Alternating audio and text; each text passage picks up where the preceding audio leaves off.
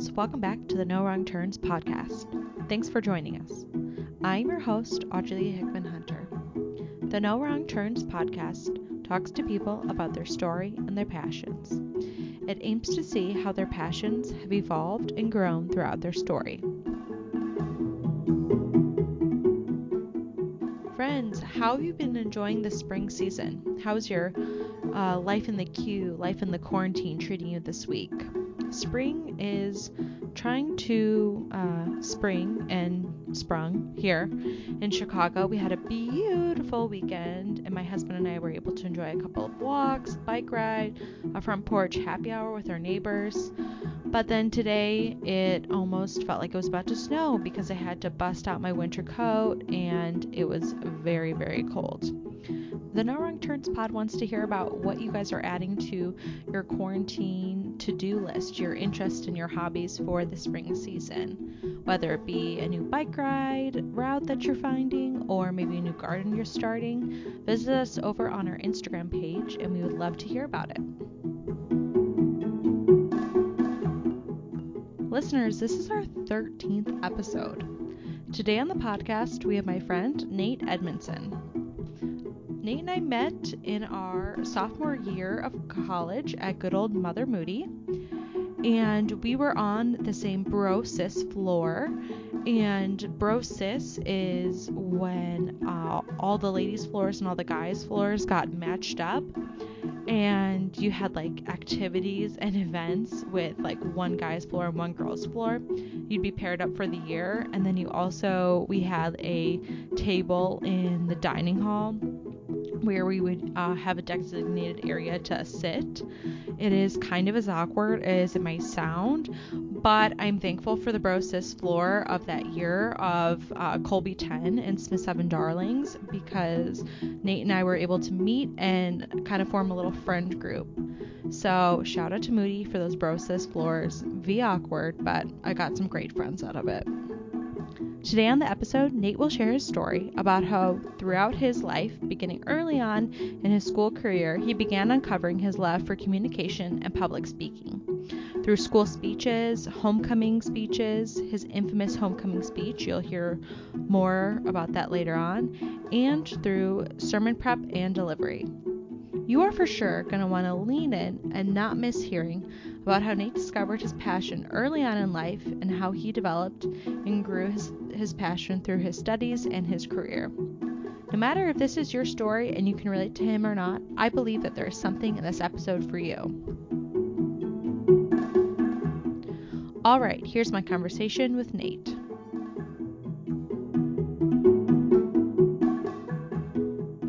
Welcome to the No Wrong Turns podcast. Today on the podcast, we have Nate Edmondson, all the way down south there in St. Louis, Missouri. Hey, Nate. How's it going, Audrey? Pretty good. Pretty good. How about yourself? Doing very well. Thank you for having me on the podcast. Ooh, thank you so much for the being no on the podcast. Turns podcast. Yes, that's us. No wrong turns. Awesome. Nate, can you tell our listeners a little bit about who you are, where you are? I guess where you are from and where you are are two different things. So you could answer both of those too if you want. Yeah, so I grew up in Tennessee and right outside of Nashville. And I lived there until I went to college. And I went to college in Chicago. Um, that's where I met you. And so went to college in Chicago. And then from there, I've moved around a lot, doing a lot of different ministry roles, and I ended up in St. Louis now. That's kind of who I am, I guess, or where I'm, where I've been. Along the mm-hmm. way, though, I met a girl named Courtney, and we became friends at first. We worked on staff together at a church, and then eventually we started to date, and now we're married. So she's been a big part of my life for sure. So, so that's a little bit about where I am, what I've done, who I'm married to. And how long have you been married? We got married. We've only been married like seven or eight months. So we got married May 26th. So crazy. Just mm-hmm. young married couple. May 26th, 2019. I don't know when this will air. You might sure. hold this for three years and then It'll be I mean, longer. just for a couple of months, just to you know, Okay. you're on the roster, but it just gotta go down. Gotta Okay. edit the episode and such. Awesome. Do you have any fun hobbies or things that you're doing in St. Louis? Yeah, so the main thing that we do currently is just watch shows Ooh. on Netflix Any or Amazon Prime. favorites? My all-time favorite is probably Mad Men. Mm. My well, my all-time favorite is probably Seinfeld, but Mad Men is probably my favorite on Netflix. We watch hmm. a lot of The Office, Parks and Rec. We just got into a show called Dark, and it's just super weird. It's different dimensions and time travel, and it's pretty cool. Interessant. All right. So our show is about people's stories and people's passions. And as we talked about a little bit before, your passion has been something that's been a part of your life and kind of growing from a very young age for you. So we're going to do something a little bit different. And I'm going to have you just come right out and say what your passion is, and then we'll be able to track it a little bit better as we hear your story. So, what is your passion, Nate? Yeah, my passion is communicating or preaching, and I like to try to take complex ideas and make them simple for people to understand. And that's what I get to do, thankfully, in my job as a pastor. And I didn't know that that's always what I wanted to do, but looking back on my story, that was always something that was fun for me. So, yeah, that's my passion. Awesome. All right, let's go back in the time machine and go back to when you were growing up. You said you grew up in Tennessee. So can you give us just a little taste of what life was like growing up for you? Did you have Yeah. siblings or that kind of Yeah. thing? Yeah, so my parents got divorced when I was a year old. And so my whole life growing up, I had two houses. I would stay a week with my dad and a week with my mom. They had joint custody. So I have a stepbrother on my dad's side, and I have three stepbrothers on my mom's side. And I'm really close to all of them in different ways, uh, but especially my brother Jeremy. So we're really close. So growing up, you know, it was very normal for me to have two homes, but that's not normal for everyone. But that was never a weird thing or a really traumatic thing for me. That's just how it was for me. So that was my childhood. Awesome. Did you have anything in your childhood that looking back on you could see as starting the beginning of your passion? Yeah. So when I was in fourth grade, my school had this 4-H club, and it wasn't really. Oh wait, actually can you can you let us Yeah. know what 4-H is? Because I mean, I didn't know what that was until I was in college.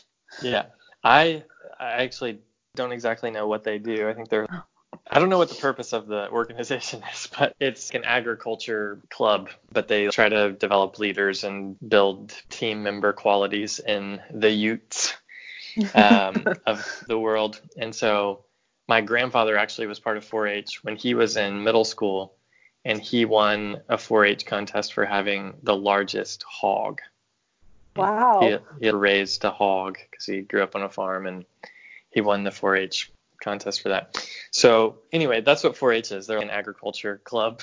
But at my elementary school, it was not a club that you joined.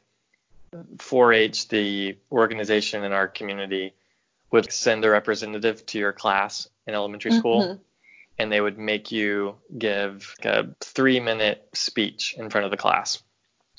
And so everybody in the class had to do it. Everybody in the whole fourth grade had to do it at my little elementary school. And I think it was like a whole county-wide thing. So all the fourth graders having nightmares about having to give this speech. but for whatever reason, I liked it. And it was something that, again, everybody in the class had to do. Lots of, you know, fear and complaining was coming from a lot of my classmates. But I was excited. And so I did a 4 H speech on basketball. Um, and my dad worked with me on memorizing the whole thing. And we would go through the speech, and he would help me pause at the right moments. And he would say, Well, you need to emphasize this here. And so he would go over it with me. And that was my first introduction to public speaking. And I actually won my little classroom competition. And then I went to the county competition Oh, oh, wow. Yeah, I know. And I won the county competition as well. Did you get a ribbon? Blue ribbon. Oh wow, that sounds Yeah. very prestigious. It it was. It was. So that was my introduction to uh, public speaking, the 4-H speech about basketball. So after that, did you look for other opportunities where you could do public speaking, or that was just a cool experience? That was just something on the back burner until later. Yeah, it was just a cool experience, and then I didn't think anything of it at that point. When I got to middle school, I decided to run for class president or student council president of middle school or whatever. Oh. And to do that, you had to give a speech in front of the school. And again, it was just fun. And the reason I won the election is because the other person who gave the speech was terrible. I don't mean that to sound bad, but they were a middle schooler trying to give a speech to the school. But it just came easy to me. So, So you had to give the speech in front of all the middle schoolers in your school. yeah. Oh wow, that's a lot Yeah. of people. Did you have any experiences like that in high school as well? Yeah, so when I got to high school, there just became a little bit more opportunity for that kind of thing. So in high school, first of all, my family was part of planting a church my freshman year of high school. And my dad was the pastor, and so I was volunteered to teach the Bible story to kids in the kids ministry from day one. And that was the first time that I ever got to use this thing that I enjoyed of speaking in the context of ministry or the church. And so that was a huge experience for me, and I loved it. And so we had a large group time and then a small group time for elementary aged uh, kids. And I became the regular large group storyteller, is what the role was called. Oh, And so did that. I joined the speech team in high school, the speech and debate team. So I did public forum debate and this thing called original oratory and loved that. I had a teacher who is still, I'm still really close to her, and she's still somebody that I bounce ideas off of about speaking. She's not a Christian, but sometimes I bounce my sermon ideas off of her because she's just such a good coach. And she has this way of telling you how terrible something was, but you still feel kind of believed in by her. And that's so, a great skill. Yeah, so I had her as a coach in, in high school, and I loved that. And then probably the most fun moment of my life, if I had to. Oh, if I had to. Yeah, this is big. When I was in high school, I was the student body president of our high school, and it was just a large public school in Tennessee. And we, I created this this thing called the Warfield Shield, which is a traveling trophy that would go to the winning school of the football game each year. So we have this huge rivalry. My school was called Rossview High School. Our rival school is called Clarksville High School. And so we started the Warfield Shield, which is this big shield that whoever wins the football game it gets to keep the shield for the year. And so we start that, we get the principals on board, and it becomes a big deal in our city. And leading up to that game, I got to give a speech at the pep rally. So it's right Oh, before the wow. game. We've got this pep rally, and it's still just such a fun speech, and it was very passionate. And I still, this is this is serious. I still have people ask me about that speech in my hometown. Wow. It just kind of became this legend is a little strong, but it became a thing that people just talked about was the Nate speech. What year was that in? 2008. 2008. It is 12 years later, and people are still talking about your speech. Yep, That's and the awesome. shield the shield is still going back and forth. So, yeah, so that's probably the most fun memory that I have of high school and have all of that. I Uh, wish that was recorded for us to link up here in the show notes. I know. I used to have a video of it, and it was this super pixelated QuickTime movie. and my computer crashed one day, and I should have been using Time Machine and backups and whatever, and lost it. it's all right. Everyone rem- else remembers it, so that's that's, That's really right. awesome. It actually, it's probably better that there's not documentation of it because it can live on gets- even in my even in my own head. It can live on as yeah, greater than it was. and it probably gets like better and better also in everyone else's heads. For sure. That's awesome. So that was when you were in high school. When you were sort of towards the end of high school time, what were you thinking about for your next steps in terms of were you going to go to college or did you not want to go to college? Where was your head at? Yeah, so I had decided early on that through planting the church and different things, I had felt called to ministry. So I wanted to be a pastor of some kind, or I at least wanted to be doing something that would help people experience God in a deeper way. And mm-hmm. so I had heard about Moody Bible Institute in Chicago. I don't know exactly how I heard of it for the first time, but I heard about it.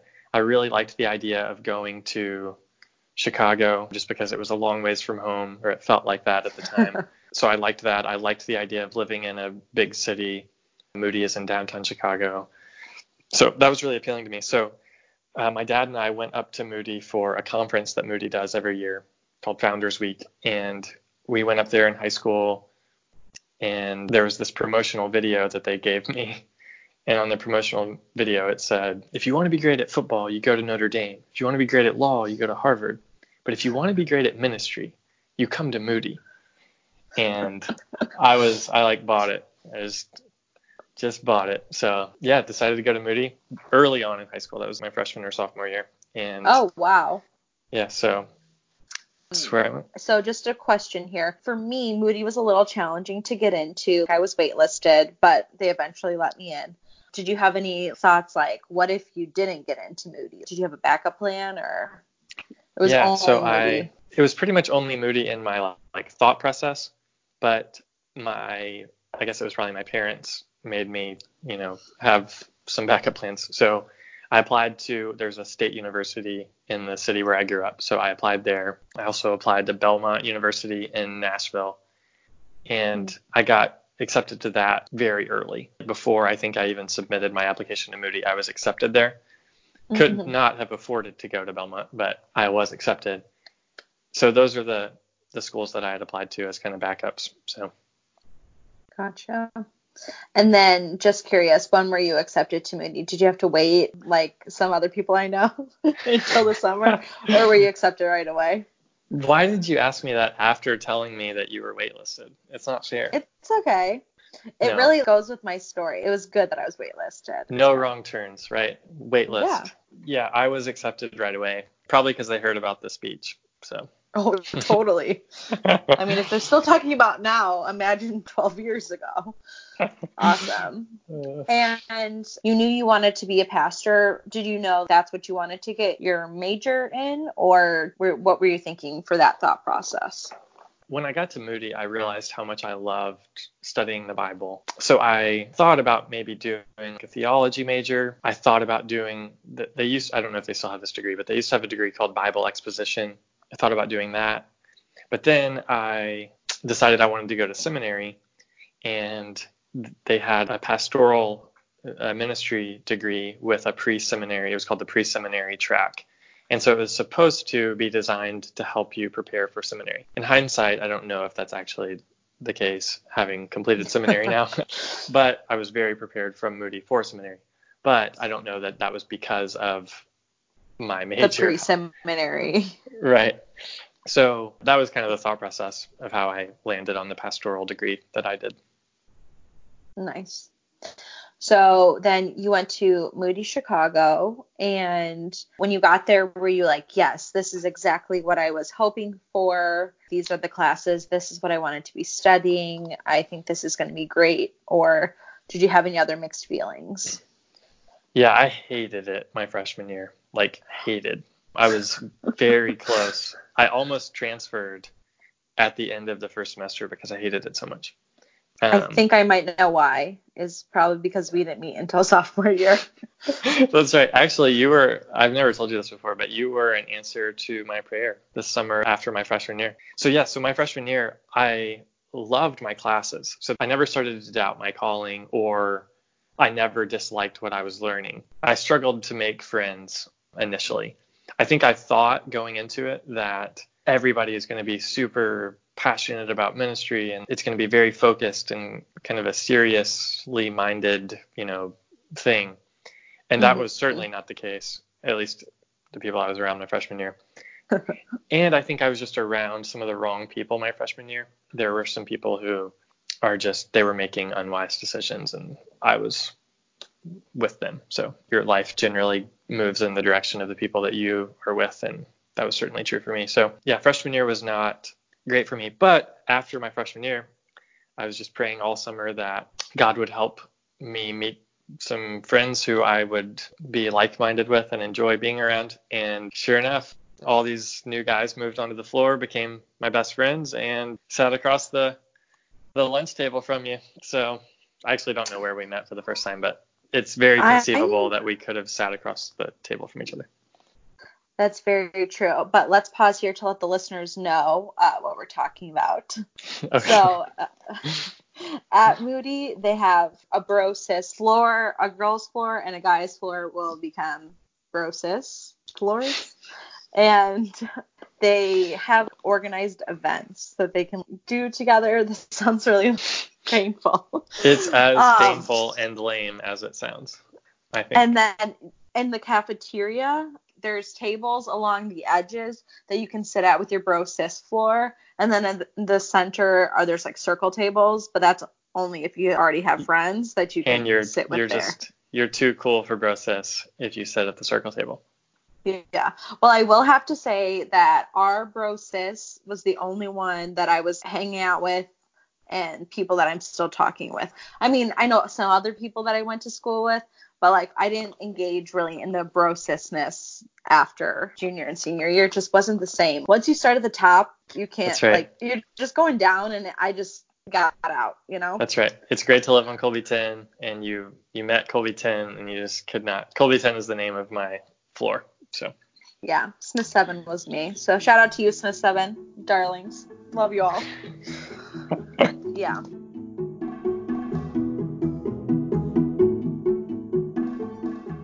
This week, our sponsor of the podcast is Masami. Masami means truly beautiful in Japanese, and it is a reflection of their commitment to bring the best hair care products and their dedication to protecting the natural habitats from which Masami sources their key ingredients. Masami's passion for hair care is unmatched, proven by their unwavering commitment to formulate clean hair care products that hydrate like nothing else. Their co founder, James, wanted people to feel great about their hair every day, not just because their hair looked amazing, but because their hair was truly healthy, hydrated, and manageable. Masami uses a botanically hydrating ingredient called mekabu, and this is filled with ocean vitamins and minerals that leave your hair healthy, shiny, and gorgeous. All of Masami's hair care products are infused with mekabu, which is a powder from fresh Japanese seaweed, and it's sourced from a family owned seaweed company. I have been testing out the Masami hair care products myself. In Masami's hair care line, they have a shampoo, conditioner, styling cream, and shine serum. I have come to learn that the Mekabu is what helps keep the hydration in the hair. It's kind of like a sponge that just keeps the hydration in and lasting. My favorite product so far is the styling cream because this is what helps keep my hair kind of, you know, in place with without that kind of helmet, you know, crunchy feel that other um, hair care products sometimes leave my hair feeling with. And at the same time, it's hydrating and there's a little bit extra of a gloss or shine. And one thing that I've noticed after using the styling cream, I just use it by applying, just grabbing some out of the little tub and rubbing it in my hands and then rubbing it in my hair. And sometimes after you use a styling cream, it kind of leaves that film that you definitely need to wash your hands to get off. But after I use the Masami styling cream, I don't need to wash my hands because the styling cream kind of almost acts as a lotion and it has a truly like delicious scent that's already on there and it leaves my hands pretty hydrated. So that's an awesome plus. It's a little little twofer, a little hydrating lotion and styling cream. To find out more about Masami, visit their website at www L O V E M A S A M I dot com or visit them on their Instagram at Love Masami Hair. That is at L O V E M A S A M I H A I R. And listeners, I would love for you all to join us on our next episode, and especially so because our next episode is more about Masami. In our next episode, I had the pleasure of interviewing Masami's co founder, Lynn Power. In our next episode, we'll get to hear Lynn's story and also about her passion of Masami. All right, back to Nate's story.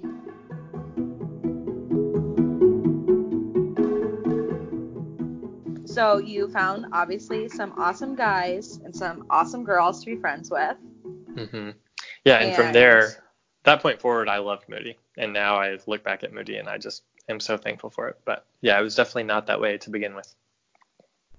God bless the school that DLND founded. For Macy's Um, stand. Alrighty. I don't want to, you know, start singing with my beautiful melodious voice here. So, so as Moody time's coming to a close, you mentioned you were thinking about seminary, going there after. What were your thoughts as you were finishing out college? What you were going to do, where you were going to go? Yeah, so I wanted to go to Dallas Seminary because my hero at the time was a pastor named Andy Stanley, and that's where Andy had gone.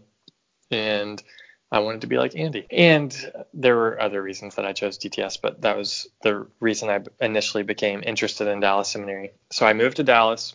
I started working part time as a youth intern at a church in Dallas. And I was only there one semester. And then midway through that first semester, I got a call from my former high school pastor, and he was moving into an executive pastor role at the church he was at. And he asked if I would come back and work for him and be over student ministry. And I was 21 and I did not know what I was doing at all, but I knew that I had this passion. And so I said yes. And so I left Dallas and I moved back to Tennessee to be able to do this job. And one of the main reasons that I did that is because right before I graduated from Moody, I went to breakfast with my pastor throughout college. His name's Jarrett Stevens at Soul City Church in Chicago. And so we go to breakfast and I was just asking him, like, how do I grow? I want to be a better preacher. I want to be a better communicator, but I'm 21. I've preached four times in my life. And the thing he said was, listen, you're not going to grow unless you do it. That's the only way you're going to grow. So find a place where you can speak every single week. You need reps. That's what you need. And I was like, well, great. Nobody's offering me reps. So It sounds like Um, push-ups or something. that's right. So I should probably have been doing some of those along the way as well. But um, so he had told me that. That was in the back of my mind. I get this call from my high school pastor, and he's offering me this job. And with that job comes the opportunity to speak every week. And so it was also a really large church and a really large student ministry. And so I was totally underqualified for this kind of role, but I knew the guy in charge. So he asked me to come do it. So that's how I got into that. That's how I got into ministry for the first time. awesome. So somebody called you up, basically. Yeah. Awesome. So how long were you then at that church in that position?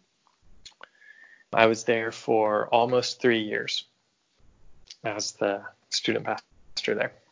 So you got a lot of reps in there with speaking and teaching. Yep. Did you go to school at the same time as this, or were you totally done with the whole seminary idea?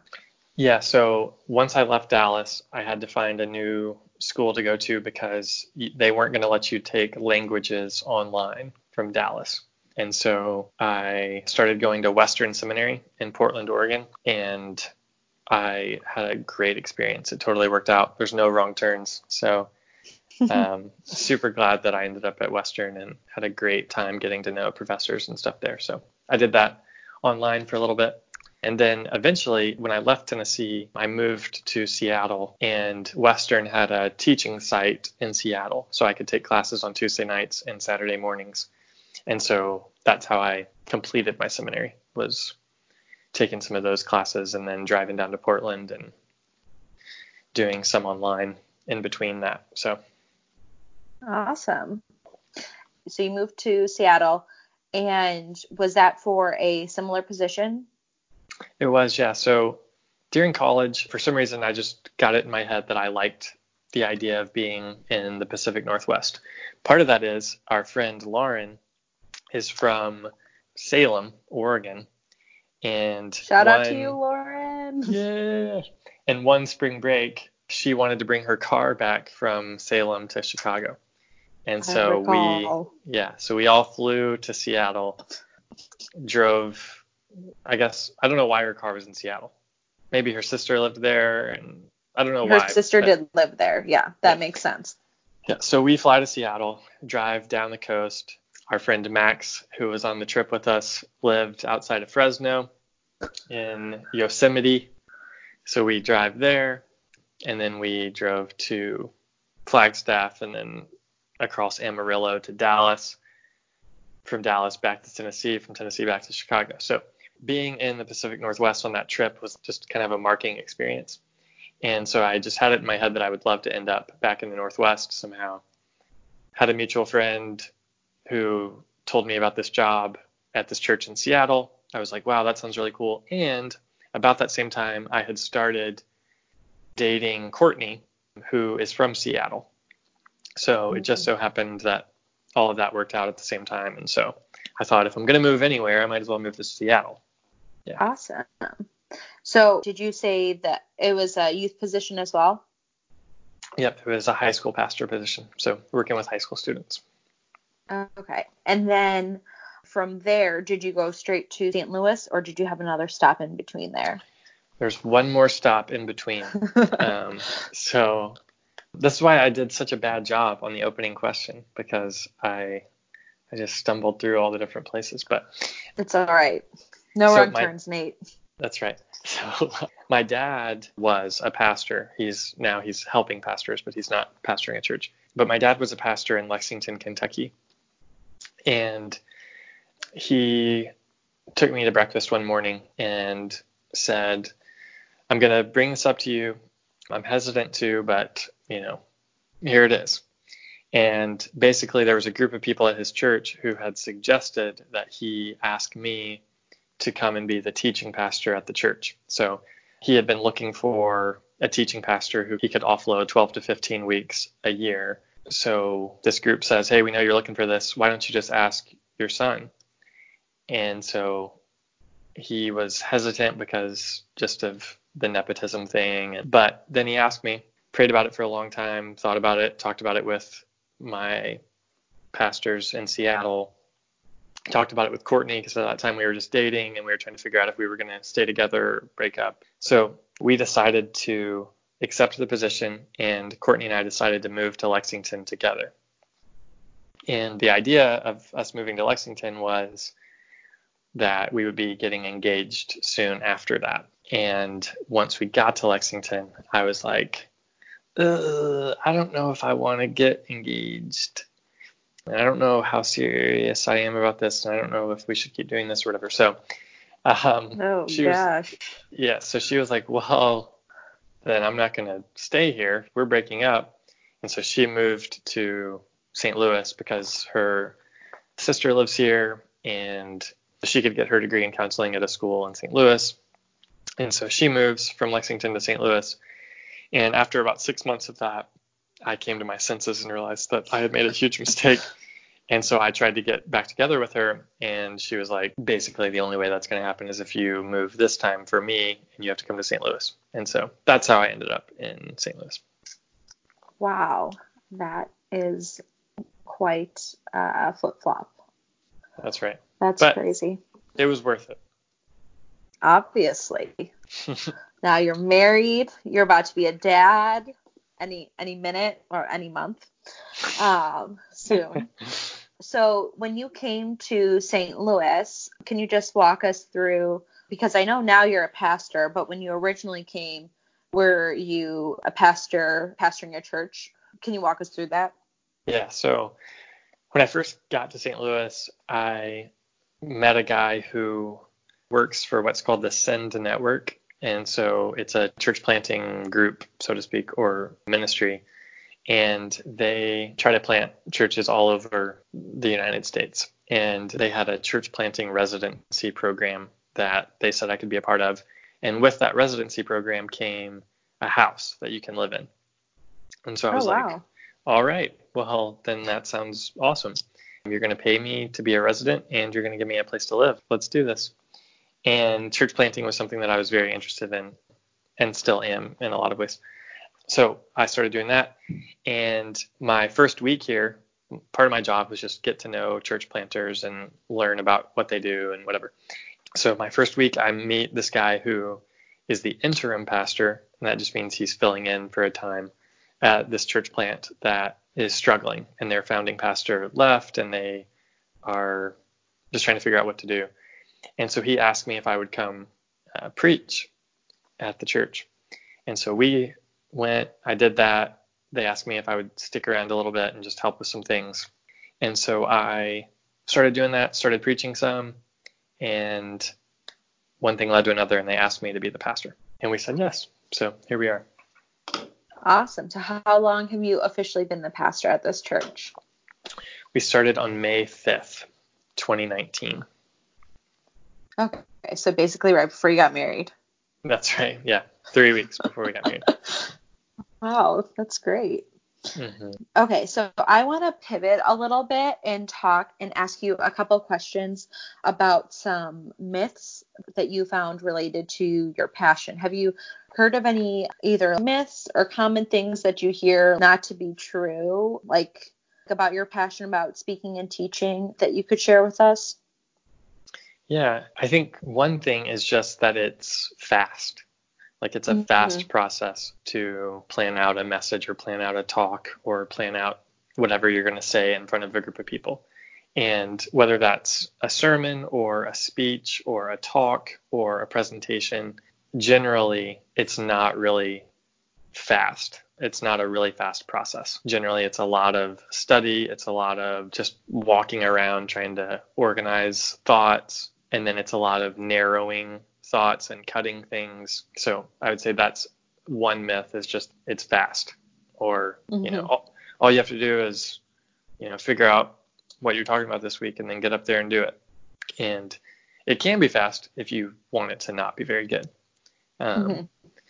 I think the other myth, especially as it relates to preaching, and I think I believed this one for a really long time, is that the goal every week or if you're not in a situation where you preach every week or communicate every week, the goal anytime you stand up to give a talk is to give the greatest talk ever because it's the greatest talk ever that's going to change someone's life. And something that I say to myself and then I also say to our team a lot is one great sermon probably won't change your life but consistently listening to faithful sermons will.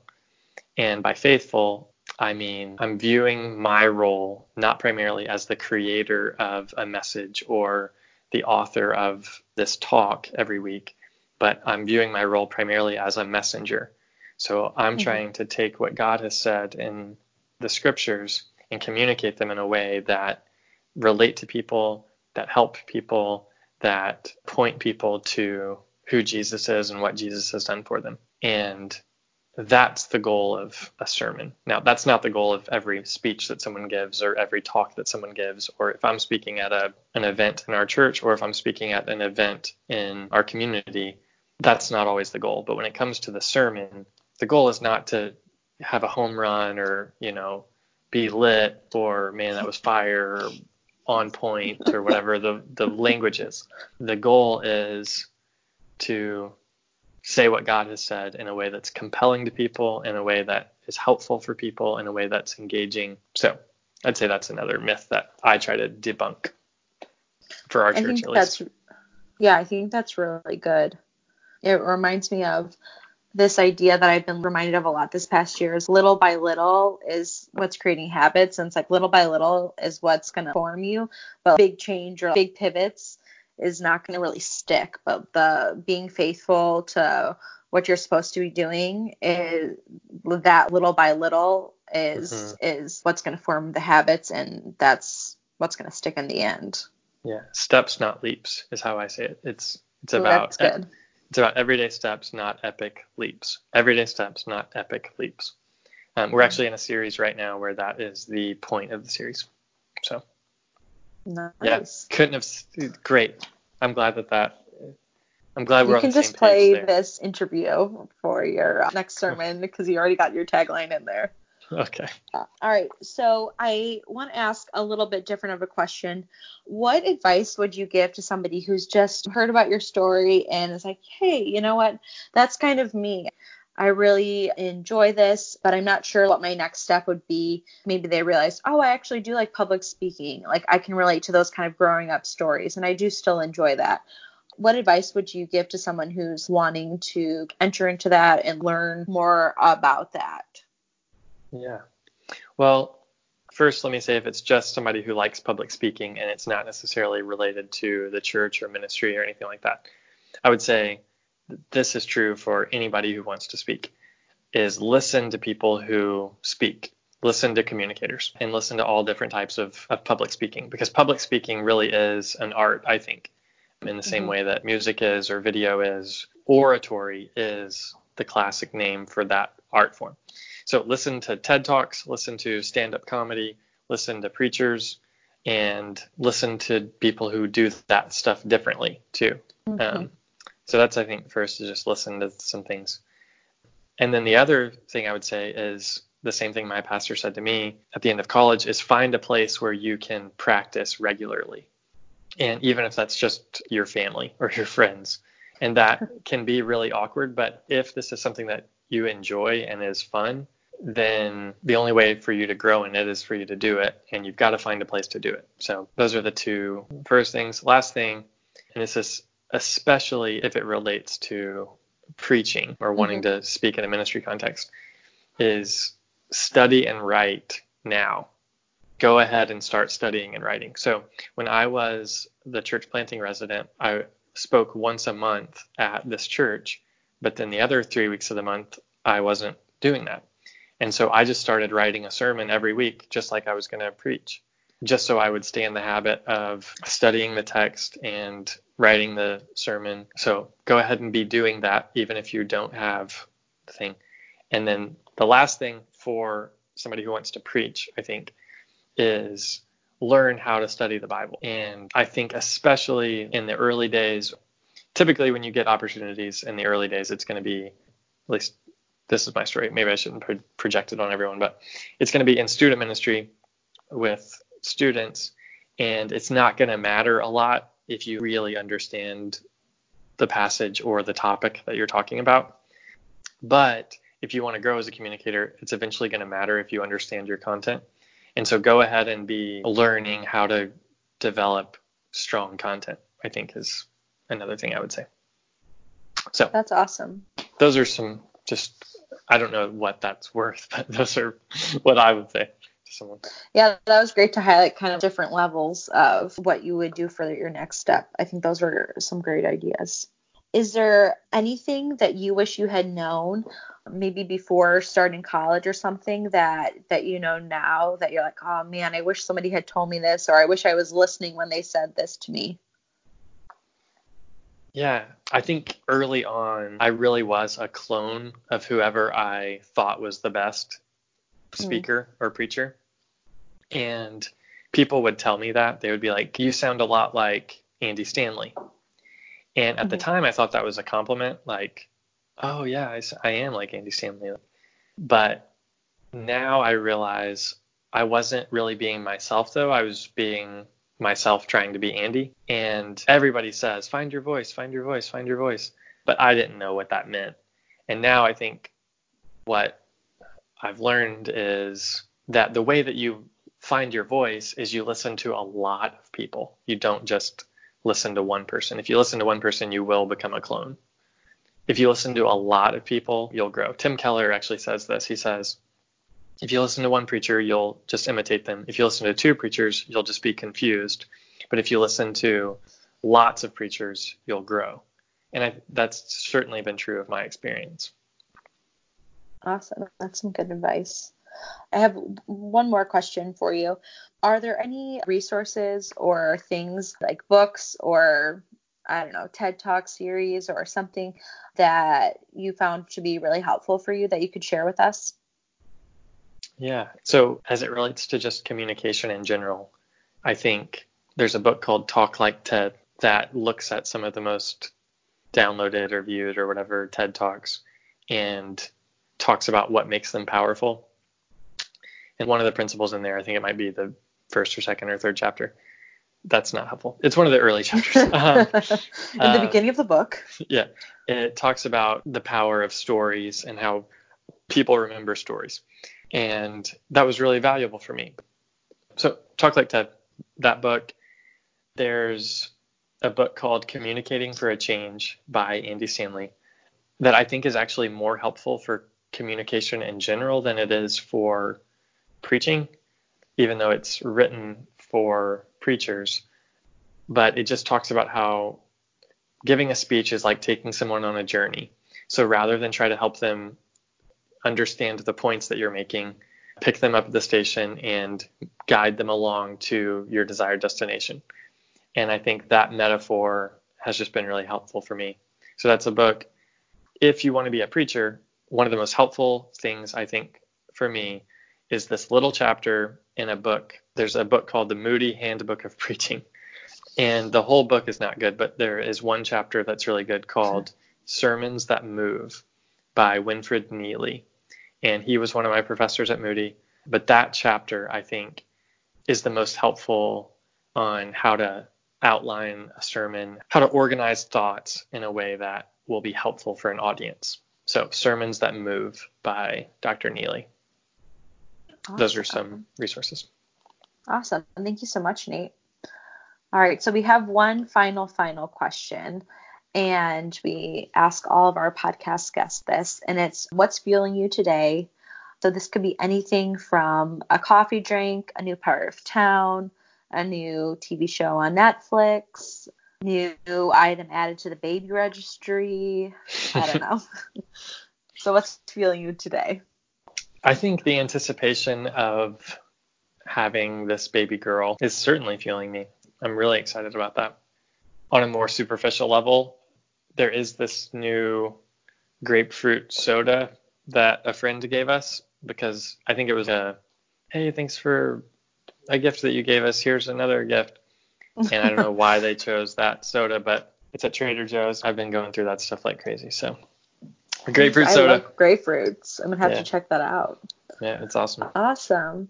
Well, thank you so much, Nate, for being on the No Wrong Turns podcast. Thank you so much for having me. It's awesome to get to talk with you.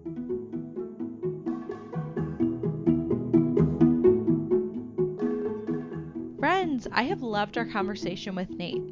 It was awesome to see how Nate began growing into his passion of communication and teaching through his mentor, one of his mentors' advice of seeking out reps, meaning actively looking for opportunities where Nate could flex his communication and teaching muscles. I also loved another lesson that Nate shared with us um, when he summed up when he, and he summed up everyday steps, not epic leaps, with the significance of being faithful with your little by little. I hope that we are all encouraged today about how Nate grew his childhood passion of communication and public speaking. My prayer is that you would consider what God has for you and what He might be leading you to. Friends, thank you so much for listening to this episode of the No Wrong Turns podcast. Listener, can I ask you a favor? Can you consider helping me out and leaving a rating and review on iTunes, Google Play, Spotify, or YouTube? This really helps other people to be able to see the podcast when they're searching in the app. Thank you so much in advance. Our episode was edited by our podcaster, Sophia Bote, social media managed by Olivia Bote, and as always, you can see in the show notes for our music credits.